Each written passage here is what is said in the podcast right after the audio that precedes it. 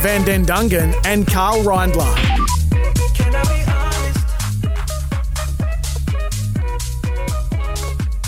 It's a Piastri party here tonight on Gridwalk. Thanks to Bedpost. Upgrade your sleep with Bedpost to recharge your mind and body. Join the conversation tonight.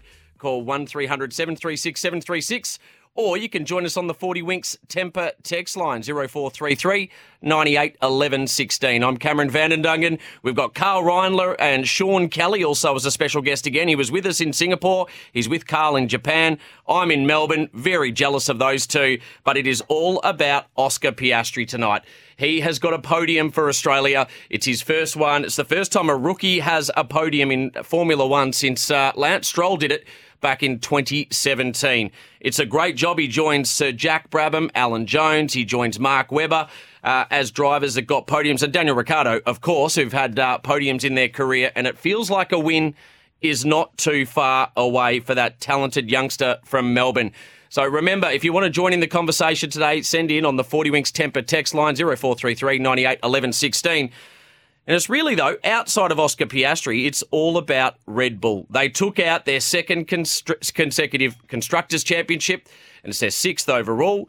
And uh, Max Verstappen, doesn't he just continue to dominate? It's uh, the 13th consecutive time he has won when starting from pole position. Sean Kelly's going to bring you more of those stats. We've got track limits coming up today. We've also got uh, some other special guests, Drama, Rumours, Socials, DRS, which is becoming a, a favourite of mine, one of our segments coming up a little later on. We've got young Sam Wyatt, who's arguably Australia's youngest Formula One pundit. And with the rise of uh, F1 kids, happening out of the UK, I thought, well, let's bring some of the very talented young Australian media pundits and put them on our show. We've also got a special guest in Joanne Ciconte, a very fast, rapid young Australian female that's made it to the final round of the FIA Girls on Track uh, Rising Stars program. And uh, she'll be joining us at the end of this show as part of Track Sweepers, talking about what's going on in her career and how close she is to getting a Formula 4 drive. Now, Karl, have we got you now out of the bar in Japan? And how good is it? Are you joining my Piastri party? Oh, absolutely. I'm 100% on board. What a what a great day for Aussies. I. Uh, the only thing better is hearing the Australian anthem at these events. I've been lucky this year to hear it in other categories in F2 uh, with with Jack Doohan, obviously, uh, and I don't think we're far away from Oscar getting that uh, win if uh, if we can get past the Max Verstappen factor. Oh, mate, Max Verstappen's factor is uh, is pretty much complete and utter dominance. It's the rest of the race. Sean Kelly, thank you for coming back for another week and doing a couple of segments with us, mate. You're writing the stats, and you just have to keep writing records for Max Verstappen. I do, but before we get to that, I think your list of Australian podium finishers was one person short, was it not, uh, Cam? And I got this correct. He's tested me already on I this. was testing so Karl I'm- in the car. I'm on the way- disappointed, Cam, that Oh, you. yeah, uh, uh we're not angry, but we're disappointed. Uh, okay, So I know what who you're going to talk Australians about. I know Go who you're going to talk about. He's going to be a guest on our show one of these days. I've grown up knowing him very well. He's a he's a race director in Australia and a, and a clerk of course since 1985. You're talking about Tim Schenken, aren't you? You've redeemed yourself Bing. straight away. yes, Tim Schenken. Uh, Austra- do you know how I know 1971. that? Do you know how I know that, by the way, guys? I actually Because he introduces himself, right? Hi, I'm Tim Schenken. That's- that is so Podium true. place getter at the 1971 Austrian Grand Prix. that's that's actually pretty true. No, I commissioned a painting for um, the Australian Motorsport Foundation, which then became the CAMS Foundation of our podium achievers. And I think they need to write, they need to go and paint a new painting now. Charles Billich was his name, and they need to put a new face on it because Oscar Piastri. Let's stick with him at the moment, Karl. How Yes. rapid has that kid been for years? And we finally see him getting his uh, rewards, and he's in a rookie season, mate. He is he is a is a talent. I think we spoke about this the very first episode that we did, and he's fast. He's in, highly intelligent as a driver. Um, doesn't show much emotion, which I think is a it's a great thing as a driver. Quite often the, the emotions can get in the way. It doesn't matter what sport it is. If you're an athlete, you, you can't let the emotions take over. He is so cool, calm, and collected under pressure. It, it's a matter of time before we see him win a race. I'm, I'm confident of that. And the way the McLaren's going at the moment with their updates and their progression, the direction that they have with those two cars, both drivers have signed, I believe. I think Lando's on board for another year or two. I'm not so sure. Sean's, Yeah, uh, no, they're Sean's good. looking at me They're- funny.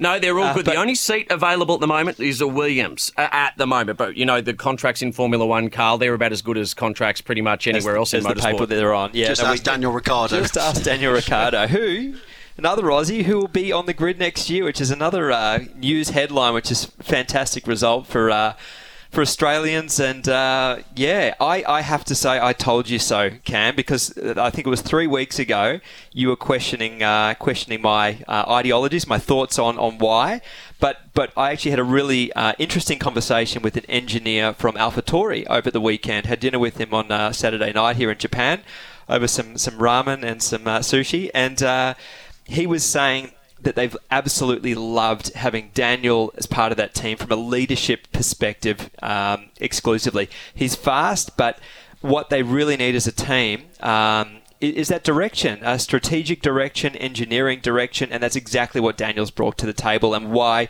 he's been employed for 2024. Oh, you you've been hanging to just absolutely I have throw been those. desperately.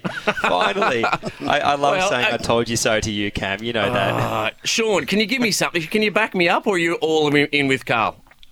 Um, well, with regards to Ricciardo, I'm, I'm on Karl's side on this one. I would have actually, I, I, based on what I know right now, I might have been inclined to go with Ricciardo and Lawson because I think I wasn't, I didn't have big expectations of Liam Lawson. Just been thrown in at the deep end, basically. And what's amazing is one of those moments where it's like, okay, well, we'll soon find out if he can swim at this level. And three straight results, 11th or better. Um, he's beaten Tsunoda in this race. He's got AlphaTauri's best result of the year. Uh, you know, I, I, I would have been impressed if he'd done this with a full pre-season. To just jump in in mid-season, third guy in that car this year. I'm like, okay, um, I, I hope I'm not jumping the gun here, but I feel like maybe we should be putting him in the car and not Tsunoda. It's it's an interesting I don't one. think I, like you two having beers over in Japan without me because this is what happens. You start ganging up on me. We, Let's- yeah, there let- was a certain element of team tactics going on. we, we haven't discussed this at all. Um, Lawson, in my opinion, is absolutely deserving of a Formula One seat in 2024, but that's the, the predicament that uh, Red Bull, as a conglomerate, have at the moment. They've got so many uh, talented young drivers at their disposal, um, and they do Well, dispose of it let- quickly let's- as let's well. do that. Let's bring it. I mean, with, with our wonderful SEN and SENZ audience in particular, I've been doing a lot of crosses into New Zealand. It's amazing how um, much they're bringing themselves up to speed with Liam Lawson. But a quick shout out to everyone. Remember to call 1300 736 736 or you can text us on the 40 Winks Tempur text line 0433 98 11 16. Now, uh, for those that, are, that have been listening into the footy show and are sticking around for a Formula One show after Oscar got that brilliant podium, the news is Daniel Ricciardo back on the grid for next year alongside Yuki Tsunoda, which leaves Liam Lawson without a seat. So the boys are saying Liam Lawson outperforming all expectations at the moment and uh, and finds himself without a seat. So I mean that's just that's ridiculous, isn't it? Yeah, as I said, it's a it's a massive predicament for, for Red Bull. I, I think he's deserving of a, of a job uh, next year. He's proved uh, proven proven himself. What I can see unfolding, uh, my, my powers of deduction and crystal ball, I, I think that Daniel may still end up uh, in a Red Bull seat next year alongside Max Verstappen, in which case it would leave a perfect opportunity for, for Liam to, to get that seat in uh, in AlphaTauri. Well- Yu- Yuki did a fantastic job at his home Grand Prix this weekend. Um, qualif- that qualifying performance was it? Sean, correct me if I'm wrong. Was it eighth he got in the end? Uh, Ninth? he was ninth, I believe. ninth in Yeah. qualifying, qualifying, which is huge. He outqualified Liam. Uh, performed really well in front of his home crowd. Obviously, a boost of confidence knowing that he's been signed for 2024. But I, I, I think Liam is a superstar, and, and three Grand Grand Prix in. Uh, to be getting points in a car that hasn't been performing all Well- year, I mean, what a legend! We'll, Go- we'll go come the, back uh, and talk Kiwis. about that. I reckon we- we're going to do a bit of track limits at the moment. We're going to come back and talk more because there's some other drivers I want to talk about, some other things that might come out of the weekend. Sergio Perez, top of my list after another weekend to forget for him. We'll come back to that. But uh, I think, boys, let's get straight off the top of the show. I, I, I don't think you're ready for my track limits, so let's get into track limits. Track limits for Tempur, a mattress like no other. Proud sponsors of the Formula One on E SEN. Okay, that was a third stroke on track limits. You've now been given the black and white flag. Is Cam inside or outside the track? So you're ready for my track limits, you two, sitting down there in Japan? I'm more nervous than sitting on the start of a Formula One race. Yeah. No, so okay, so we've gone down the path of Liam Lawson, and I think I was right. The guy deserved a seat, so I'm happy there. I got a tick. You gave me a a, uh, a, a, a fail at the last one. I got destroyed by everybody outside track limits. I've got one that's talking about Ferrari. It's hard to talk about Ferrari after their result in uh, Singapore. Such a great result for Carlos Sainz. But when you look at these seats that become available right now, you look at your choice. You're an up and comer. You're Oscar Piastri. You're uh, Liam Lawson. You're all these young drivers. In the past, it used to be if I can get a seat with Ferrari, I will. I do not believe Ferrari is the destination drive anymore. And I think I'm going to go further and say I believe it's diminished or at least uh, um, curtailed the careers of Fernando Alonso, Sebastian Vettel, and now it's doing the same to Charles Leclerc. I think that Ferrari, with all of its dramas outside of the glory era of Michael Schumacher and, and times gone by, it is no longer a seat of choice. And Oscar Piastri re-signing with McLaren and showing and and staying on in, in as part of that team, and on top of that, Lando Norris looking at Red Bull. I don't believe Ferrari's the team it was. I don't believe Ferrari's the team it has been for a decade. Well, I might counter that, Cam, by saying Ferrari are the, exactly the team they've always been since forever, because politics and Ferrari go hand in hand. And, you know, going back to the days of Phil Hill in 1962, who, you know, he, they, there was a mass quitting. A lot of the team members quit en masse and set up their own Formula One team because they couldn't deal with the internal politics at Maranello. John Surtees getting forced out in 1966, Niki Lauda quitting in 77, Alain Prost getting sacked in 1991, right? That was post Enzo Ferrari and they were in the doldrums, and literally somebody said they've just sacked the one guy who would have got them out of it. So in, in, it's par for the course at Ferrari. You kind of know what you're walking into, and then there was that that rare person, Michael Schumacher, with John Todt and so on, and Ross Brawn, who were able to make sense of the whole thing and turn it into a juggernaut. But the rest of the time, they've always been kind of faffing around a bit. And uh, oh, here we go. so am I, am I inside track limits, Sean? I think you you are inside track limits in that in particular that particular regard. All right, Carlos, so where I, am I? I'm going to step in here. So I've, I've had some time to think about it. I, I think Sean, you make some really good points. Uh, for me, you look at Tim Schenken. Tim Schenken was a he was, he was a Ferrari driver. Once a Ferrari driver, always a Ferrari driver. It's about the, the legacy, how you're remembered at the, the end of your career. I don't think you necessarily go to Ferrari thinking you're going to win. You know, it's a, it's a given you're going to win a world championship. Gone. It's it's so competitive now. Like Sean said, the Schumacher era was was a huge era of uh, dominance for Ferrari. Since then, they've sort of been in the hunt here and there, but they haven't quite got it together. I mean, uh, Carlos' performance last week was phenomenal. I put that more on him uh, personally. The way he managed that race was was just incredible. But I think once you've been a Ferrari driver, you'll always be remembered as so, that. So for me, for me, it's about the legacy. So I'm outside track limits in your regard. Oh, look, I'm just going on the counter because. Come on, mate. All right, you can call in 1300 736 736 or the 40 Winks Tempur text line 0433 98 11 16. Uh, am I inside or outside track limits? Or maybe if you just want to talk about Oscar Piastri, how good he is, or one of our New Zealand crew, what do you think about Liam Lawson missing out on a full time drive at this point in time? Karl, save up those bullets, mate. We're going to come back with more on the other side of this break. Join the conversation. Text us on 0433 98 11 16. You're listening to Gridwalk with Cam Van Den Dungen and Karl Reindler. Gridwalk, thanks to Bedpost. Upgrade your sleep with Bedpost to recharge your mind and body. Karl Reindler, medical car driver in F1, the guy I saw lined up at the back of the grid alongside him the virtual stat man, Sean Kelly. Sean, I'm going to put you on the spot here, mate. You've given me so many stats off the back of that race. Let's talk Oscar Piastri. It's the Piastri party tonight, the arrival of him on the podium, and I feel like a race win's not too far away. But a rookie season with a podium, how rare is that, Sean? And where does where does he sit amongst champions of the past? Well, I mean, it's it is rare that drivers get on the podium in their rookie year. Certainly, I mean, it's been a little while. Lance Stroll did it in Baku in 2017 as a rookie. Before that, it was Kevin Magnussen uh, was on the podium in Australia his in his Grand Prix debut uh, in 2014. But he's not been back to the podium. And of course, Lance Stroll's career, you know, he has a lot of critics because obviously he's afforded a level of job security that a, the average Grand Prix driver uh, is not given. Um, so uh, being I would say being a, a, a, good out of the box is not necessarily a, a, good barometer of whether or not you're going to be a, a legendary driver. Um, oh come on, mate! You're spoiling that, my Piastri party. Come no, no, on, no, I haven't, I, haven't, I haven't, got I haven't got to the good bit yet, and that is that to me, uh, my mind was already made up on, on Oscar Piastri before he got into Formula One because I watched him in F3. He was a champion in F3, and I thought, okay, great start. Uh, got into F2, and I thought he was doing a good job there.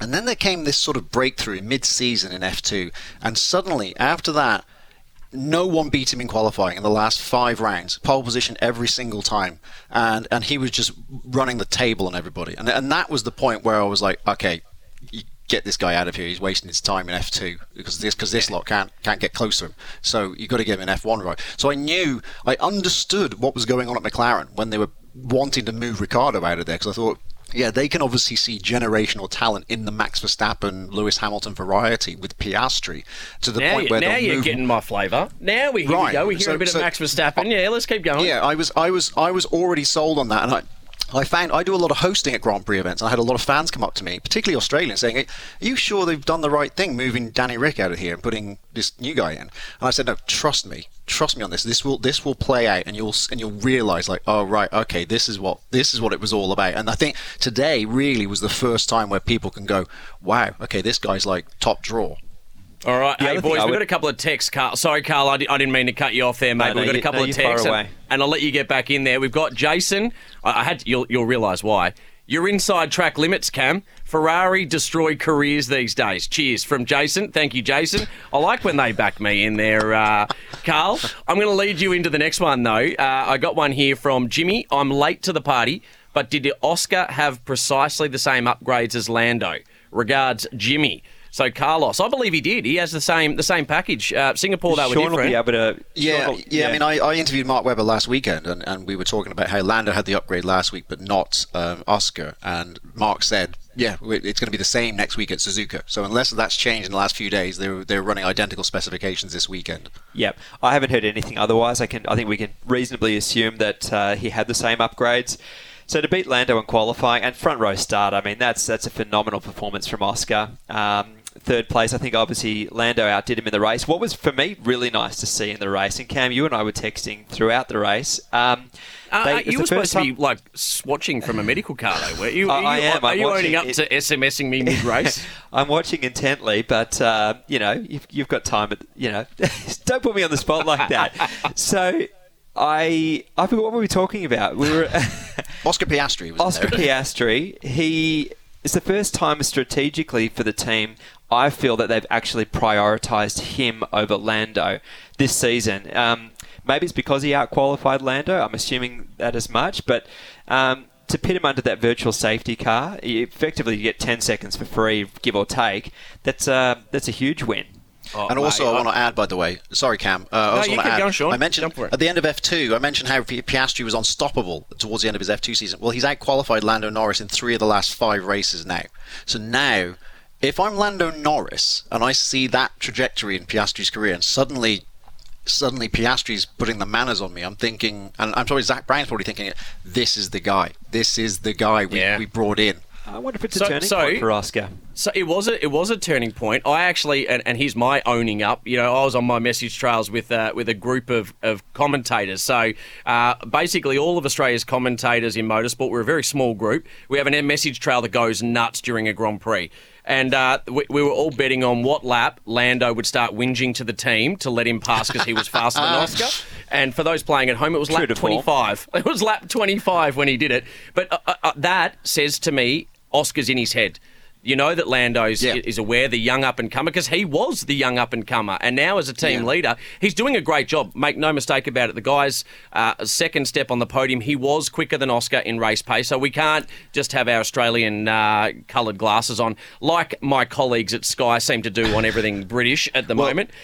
Yeah, sure. I want to say, Cam, um, this is the first time that Lando Norris is in, is in a truly front running car every week and under pressure because Ricciardo, bless him, could not figure out that McLaren. And Norris had a very comfortable bed to lie in.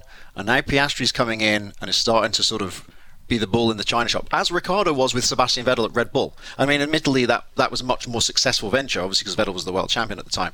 But, you know, Norris has been comfortable and now suddenly it's like, hang on a minute, this guy is not just close, but he's actually quicker than me in qualifying. I don't understand. So that's be interesting to see how Lando reacts psychologically. we, we've got a lovely fant- message in. We've got a lovely message in here about uh, Max Verstappen, and, and this is they didn't put their name there, but I'll read it out. I think Verstappen was more worried about covering Oscar than Lando. Um, Lando is a nonny or whatever, whatever that is. But but it was it was quite interesting. Uh, it, it was quite interesting to see uh, that that people were saying that. And think about that off the start. Verstappen did cover aggressively off at Oscar, which gave Lando a look at a, a race lead potentially. Would love uh, love to have seen Oscar stick it up the inside into turn one. I mean, I don't know how that would have eventuated. Probably uh, probably in my involvement, but uh, yeah.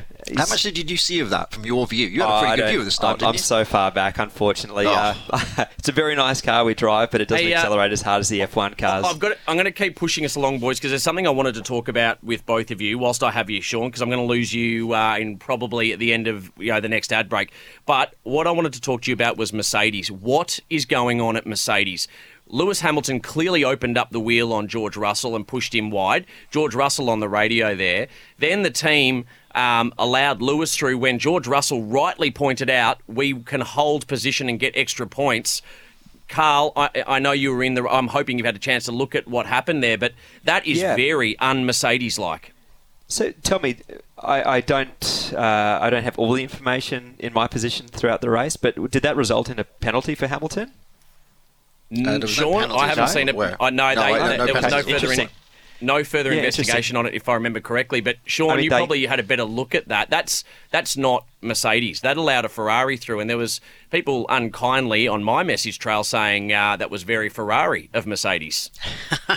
That's an interesting way of looking at Yes, it. yes. So, so next week's uh, track limits will be Mercedes. Are they have they lost the plot? Is that what it's going to be? But I should say that you know um, Lewis Hamilton's now third in the world championship, and he's got a shot at being the championship runner-up this year. I know Hamilton's not probably all that bothered by it, but um, they might actually pull second in the championship out. And if if nothing else, this season, I mean, Mercedes obviously are not going to win any championships. Constructors is done. It's a formality for Max to win the drivers, but they could ruin uh, Red Bull's 1 2 in the Drivers' Championship. And that's the only thing Red Bull have never achieved in Grand Prix racing. They've never had both their drivers first and second. And I, to me, as if I'm Toto Wolff, I'd be thinking, well, at least I want to wreck their party by making sure Lewis gets second in the championship. And it could happen. He's only 33 points off of Perez. And Perez has been, let's say, phoning it in uh, in a few races this season. So it's not off the table. I must admit, I, I really enjoyed seeing Lewis driving so aggressively. For me, uh, I, I look at his performances this year, and I don't think he's been driving as aggressively as he was when he was in the, you know, at his absolute peak, winning multiple world championships. To, to see him sort of swerving, it happened to be his own teammate, but he was driving really aggressively, and it's nice. He's, it looks like he's driving with, with a bit of fire and intent again, which is so good to see. And amazing. Th- th- Somebody to be that motivated that, that late in his career. He's, you know, he's 38 years old, won seven titles, 103 races, and still racing for every corner because he could be just sitting on a beach somewhere by now. I, I, I Cam, am right, sitting the, on a the team play. the team I'm play sit- was not uh, didn't look Well, good. that's, that's the bit that that's the bit that I'm I'm trying to get my head around. Like, they had to say to um, George through the race. Basically, this is an order. It was George tried to, to negotiate, and they said nope, let him through. And then George lost his spot to, to the Ferrari. So you look at that and go, well, hang on a second. Carlos Sainz gets some extra points off the back of that decision. I think they could have held him at bay had George held that position with uh, with Lewis behind him. A- admittedly, Sean, that's a very good point about the, the points haul and, and trying to get some more for Lewis in the position he's in. Um, I just wanted to clarify the message of a nonny, non winner from Mark Northball when he sent back another SMS. Thank you, mate. Appreciate that. um, a question that's come in as well is what are the reasons for the time deficit between Lando and Oscar at the end? Now, um, uh, Sean, you normally look at the tyre pace, the long tyre runs in, in practice. Um, I haven't been able to get the additional information um, as to to what that could have been. But Oscar, in his post race, was talking about the fact he didn't have the best race. So I'm assuming he just didn't have the car underneath him on the hard compound tyre. Yeah, it did look that way, and I must admit I had the same um, question um, when I was watching the race. I thought, uh, you know, Oscar's um, uh, not quite as quick as I was expecting to be in this in, this, in that particular segment of the race. Um, so yeah, I, I'd be lying to you if I if I had the answer. Um, and that's probably a Monday morning factory conversation uh, for McLaren is trying to figure out exactly what went wrong there because You know, you would have thought on the same strategy, the McLaren should be, you know, sort of round about the same pace. And given given how pacey Piastri had been, to see it sort of drop off the table there implied that um, okay, uh, that wasn't quite what we anticipated. All right, guys, we're going to take another break. Sean, thank you for joining us for the first half of the show. Coming up on the other side of this break, we've got young Formula One pundit Sam Wyatt, who'll be coming on the show with us. And then towards the end of the show, Joanne Ciconte, a young, rapid female driver who's on her way to big things internationally. You've also got track limits. Remember that uh, track limits, thanks to Tempur, a mattress like no other. And uh, if you do want to join us in that conversation, you can call us 1300 736 736. And thanks for so many texts tonight on 40 Winks Tempur text line 0433 98 11 16. We're taking a break now on SEN. Join the conversation. Text us on 0433 98 11 16. You're listening to Gridwalk with Cam Van Den Dungen and Karl Reindler. And Michael, don't you go away. He's been texting me in on the 40 Winks Tempur text line. Remember, 0433 98 11 16. Michael, thank you for your text. He said he was going to go to bed. Uh, I do not go to bed, mate. We're on a Piastri party tonight. He's on the podium now. What Michael wanted to say, though, was he watched the race. Well done to Max, but he's wor- worried about it becoming too predictable for Red Bull winning. It's not a good thing for the sport. Uh, needs more teams to challenge Red Bull. Michael, you are spot on.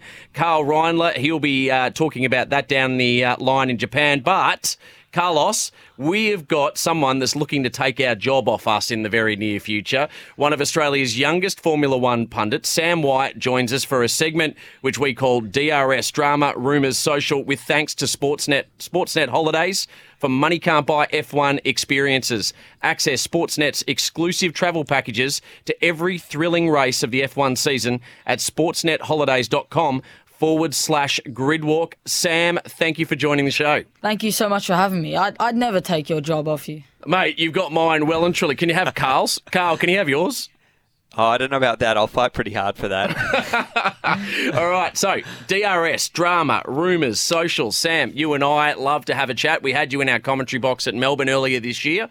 Um, let's start off with a bit of drama, mate. What do you got? Drama? Yeah, well, we all know that there are 10 teams on the F1 grid, but there is potential for another one grid, uh, another one team on the grid. There are a few teams that submitted applications to be on the grid, but three of them have been rejected: Hitech, Rodin Carlin, and Lucky Sons. But Andretti Cadillac might be going onto the grid, which is which is unbelievable to have an 11th team on the grid for the first time in quite a while. It's pretty hard to get a new team on the grid. Carlos, your thoughts about the famous American name Andretti joining the grid? I mean, there's a huge amount of prestige with the name, but for me, the racing itself, I personally, I love the idea of having more cars out there on the grid. Uh, I think they'll do a good job of it as well. Uh, I think it's important that But they're not in they yet, can- though, are they? It's not signed off. It's not agreed to. No, to it's yet. not. It's Yeah. a rumor. They still got to fund the drivers, the teams, engines. Yeah. Still got to get those two cars on the grid, which is a lot of money.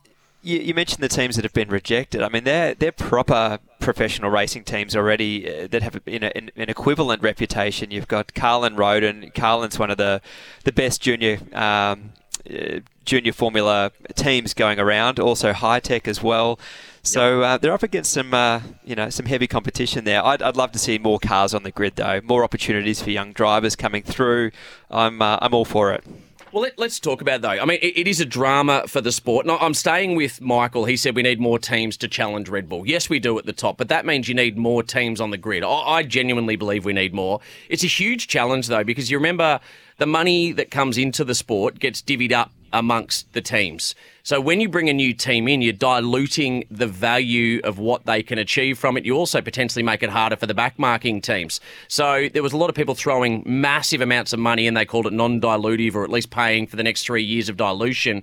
Sam, I, I know, mate, um, you're a youngster, but you love this sport with passion. Where do you stand on the team's ability to block other teams coming in? How do you feel about that? Um, well, we saw back in 2012 when there were 24 cars on the grid. I mean, there was some great competition, like six teams maybe battling for wins, but there were also some really bad teams on the grid, like never going to score points. So that is the downside to having more cars on the grid. But I think in this in this modern day, I think if new teams get added with with more money, I think they will be challenging up the front more than scrapping away with AlphaTauri and Williams. It, it is a bit of a shock, though, Karl, that someone like Carlin can't get in. I mean, Trevor Carlin, you think, I mean, when you were racing, that was the team you wanted to be in. And funnily enough, here we are now, and it's the team you want to be in. Yeah, exactly right. It, it is tricky, and, and for a team to start from scratch in Formula One as well and expect to be competitive, I mean, there's decades and decades of uh, research, development, lots of money spent to get to the level that they're at. They're all interpreting the, the current rules. I think that the sport's in a really good place as far as level of competition. You look at the amount of times we had two Haas uh, cars in the top 10 in qualifying last weekend at Singapore. You've had Albon getting fourth places throughout the year and Williams. So I think the teams have been quite competitive. As far as Michael's question about giving it to to Max, I mean Max is just driving in a uh, you know a league of his own at the moment up the front. He's confident. He's got a great car underneath him. Singapore, I think, was fantastic for the sport in that um, he was beaten uh, properly, and I was questioning last weekend whether Red Bull had started uh, walking away from the development of the 2023 car and starting to focus on 24. But they've come out this weekend and they had, you know, in qualifying, it was half a second on the whole field. So I, I don't know. Um, lots of conversations at the moment, but yeah, I would like more cars on the grid as long that the, the precursor is that they are competitive. All right, now we've got one down. Drama, rumours, socials. What else you got for us on DRS? Uh, so we got rumors next. It's AlphaTauri. We know that in 2024, their name will not be AlphaTauri and their branding will not be AlphaTauri. The question is, what will it be? There were rumors that Hugo Boss might be taking over. Those rumors have been slashed, and it looks as though, I mean, it's, it's not confirmed yet, but the rumors are now stating that Adidas might Adidas, be. hey? Yeah. Yeah, which would be it'd be great for like young fans. Like Interesting. You obviously know Adidas. Interesting because I, if I, I, I may be wrong, but I think the former global head of Puma has gone across to be the global head of Adidas. Puma has had a big history in the sport over the journey. I wouldn't be shocked, but geez, a clothing company, Carlos, coming in. I mean, when was that? Benetton? That was a clothing company, wasn't it? Yeah, it's been a long time. I mean, uh, AlphaTauri is a clothing brand, a fashion brand in itself, but uh, yeah, I think it's, it probably plays nicely to the younger demographic that Formula One is targeting at the moment. So it's, uh, I mean, if, if they're bringing the money along, uh, that's great for the team itself, but I think it's good for uh, good for everyone. So we'll see what happens there. Yeah. So, what do you reckon? Uh, would you get buy more Adidas, Sam, off the back of it? I think so. I mean, with the young fans, like like Adidas is one of the biggest brands in the world, so everyone knows that. Compared to AlphaTauri, nothing against them, but the average the average person on the earth doesn't know what AlphaTauri is. So Yeah, well- I think it's a bit better. And you got athletes as well, like David Beckham, Lionel Messi, huge Mate, names. good rumor. I like it. I like it Yeah. a lot. What, what, what else you got for us on DRS? Uh, socials next. Uh, I was buzzing about this Japanese Grand Prix, but I was not the only thing buzzing in the paddock. Uh, bees everywhere, social media, everywhere you look, there's bees. And in turn one and turn two, Sebastian Vettel back on the grid. He's not racing, but he is planting bee hotels. And I saw everywhere Instagram, TikTok. I didn't even know. Look, I'm so focused on track. What is this bees thing? He's actually got a, a He's bees. got bee Yeah. hotels there. All ten teams had one. All all twenty drivers were out there. Uh, they were all like decorating them and putting things inside so the bees could. Yeah, it was just. Carlos, was- you it's- the bee hotel, mate? I, you know what? The only reason I'm across the bee hotel thing, I kept I kept going through turn two on the uh, the laps that we do each day on the circuit. I was wondering why is the curb at turn two painted um, black and yellow, and every other curb is red and white? And then someone said, "Oh, this that's where the location of the bee hotel is." I was like, "That's why I'm dodging all these bees through turn two. That makes perfect sense now." And then I I ran into Sebastian and had a quick chat with him after qualifying yesterday, and yeah, it's all about his big push for uh, you know making the world a better place, the environment, Oh, sustainability, Yeah. etc. So it's a it's a good push. And I think Formula One can you know, keep should be doing as much as they possibly can in that space. Yeah, and people will listen to Sebastian Vettel if he does it. So yeah, it's great for the sport. Mate, you're going to get an invite back. We're bringing this quality of content. Sam, um, now, the last one I'm going to leave you with track limits. I know you're a Ferrari fan. I you, am, You yes. colour, you, you, you've nailed your colours to the mast a long way out, which you're not supposed to do when you're a media pundit, all right, mate? No, no, no. I, I know that. Yeah.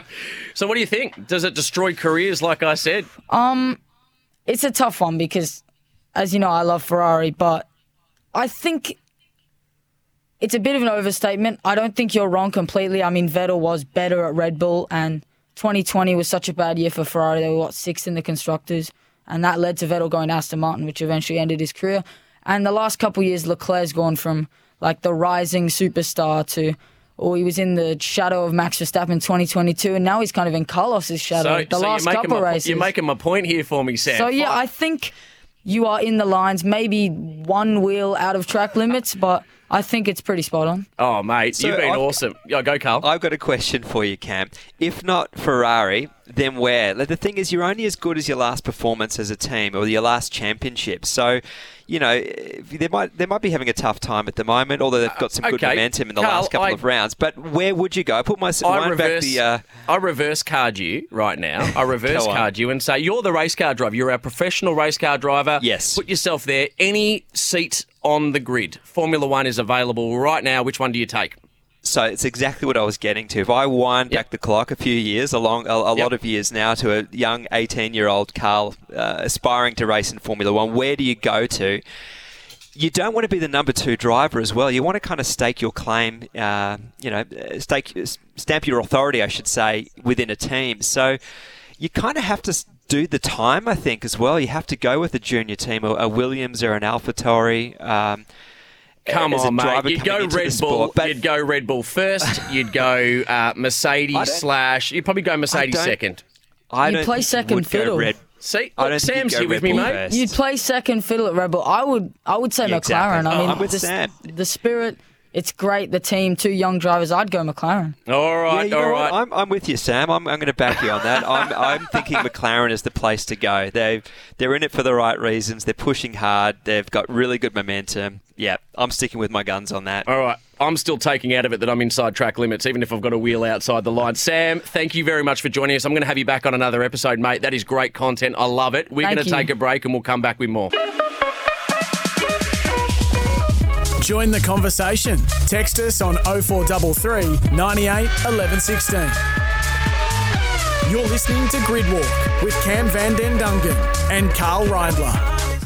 As we head for home, it's time to have another guest, a young female driver on the rise. After three days of grueling testing at the Porsche Experience Centre in Italy, my next guest, 14 year old Joanne Ciconte, has progressed through to the final stage of the FIA Girls on Track Rising Stars program. Joanne, welcome to the studio and congratulations. What an incredible effort that's been just to get to that final four. Hi, yeah, thank you. I mean, great experience. Yeah. Italy. So, so t- Girls on Track is uh, as part of the FIA's program to get more women involved in the sport. Yep. You've uh, made it into the, the final four of the senior squad, I guess you'd say. So that's to get a drive in Formula Four. Yep. What have you been doing to this date? At 14 years old, tell me the career trajectory to get you to this point. Um, well, I've started in karting. Um, most of my family and family friends were in karting, and I've done that for about five years now. And finally got this massive opportunity and just went along with it. And we thought it was karting originally. So, but then it turned out to be Formula 4, and we got this massive shock, and it it was amazing. It's a good Yeah, so- surprise, though, isn't it? yeah, massive surprise.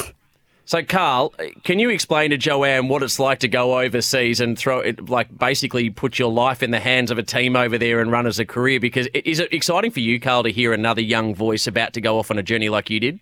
I have the biggest smile on my face right now hearing this. It winds back the clock for me. Uh, I, I wasn't as young as you, though, Joanne. I, I think I moved overseas when I was 19 and it felt like a huge step, but it's, uh, it's an amazing experience. I mean, what for, for you, what has been the best part? What have you enjoyed the most out of the, the journey so far? obviously driving the Formula 4, I mean, I'd never think that I'd get to that step. It's huge. So, and, and so for you, I was going to say, Karl, what, what actually was involved so far? That Porsche Experience Centre when you're over in Italy, and you're going to go back to Italy a little later on, so we'll cover that off soon. Yeah. What was actually involved? So you've been a carter, you've gone over there, not really knowing, just going with the Yeah. flow. What, what did they do? What was what was the program? So we also had to um, be tested on our diet and fitness, extreme fitness, um, and do heaps of presentations about what a driver needs and if you've got that in a in yourself. Yeah. So the- um, the driving aspect of it as well. Did they was the pressure on for times, or what was it? How, how did that work? Yeah, so we did four sessions in two days, um, four sessions each day. Sorry, and we basically just had to do the best time that we could get to, and we had a reference up from the last winner last year, and whoever got the closest was definitely the quickest, and yeah. How'd you go? How, how were your times? Were you aware of the times? Did you have a dash? Could you see what you were doing? Yeah, there was a dash that had all the sectors and it'd come up as purple in those sectors. Oh, wow. So you're going fastest of all, hey? Yeah, I was the fastest, and most of the girls I was competing with had been in a Formula 4 before and had done this event last year as well. So I was basically a newbie, and I got the fastest lap every day and got very close to the reference lap. So I was very proud of How's myself. that, amazing. Karl? Oh, I love hearing that. It's so good. And and tell me, coming out of go karts into a car, how did you find that transition? Because I know for a lot of uh, a lot of young carters. it's a it's a it feels very foreign. It feels very different to drive. Yeah, driving a, a go kart with uh, your chain driven axle, um, you know, no no real suspension and lightweight compared to a, an open wheeler like a Formula Four. So for those that are listening, a Formula Four on the hierarchy obviously naturally goes Formula Four, then F three, F two, and then F one. So it's a mini it's a mini Formula One car we're talking about here. How how difficult was it for you to transition to that car? Oh, massive difference. Like go kart, there's a lot of trust in it, and obviously transitioning into a Formula Four without being prepared was a massive step, and took me a while to get used to it, but worked out to be pretty good towards the end. It's pretty cool, um, Karl, when you think that, you know, here we've got a 14 year old young Australian driver who has gone and, and put basically fastest lap time each each uh, each each day. And uh, next week we got Liam Lawson joining us on a call as well, who's a, a couple of steps ahead of you on the, the hierarchy. But um, what comes next for you? So you're into the final four. You've got a chance at a Formula Four drive. Is it uh, fully funded in the Italian series? Yes, so if I make this next step, which is in November, I get a f- full contract next year with Ferrari Driver Academy. And Does that feel pretty cool to say? yeah, bloody oath. especially after I've just absolutely panned Ferrari today. So that's gonna that's gonna go well. Uh, no, look, this is this is incredible. So, what happens next? Yeah, Is it just a track shootout that you do, or is there back to fitness and training as well? Um, basically everything. They're gonna test us on everything again and see how much we've improved. Um, and I reckon the driving's gonna be more intense as well. We're gonna be doing more laps as well. Well, that's awesome. Hey, um, we, we're starting to get to the end of our show at the moment. I'm going to let get let Karl ask one more question of you. But Motorsport Australia's been awesome to help to get you to come and talk to us as well. Um, where do we find out more about your career? How do we follow you? On Instagram, Joanne Ciconte Racing. Go follow that. Fantastic, Carlos. Anything from you in Japan, mate? No, well done, Joanne. Uh, I'll be back in Australia for uh, next week. Looking forward to it. And Liam Lawson on the show. Thank you very much, guys. You've been tuned in to Grid Walk. We've had a great time, and we'll see you again next week with Liam Lawson as our special guest.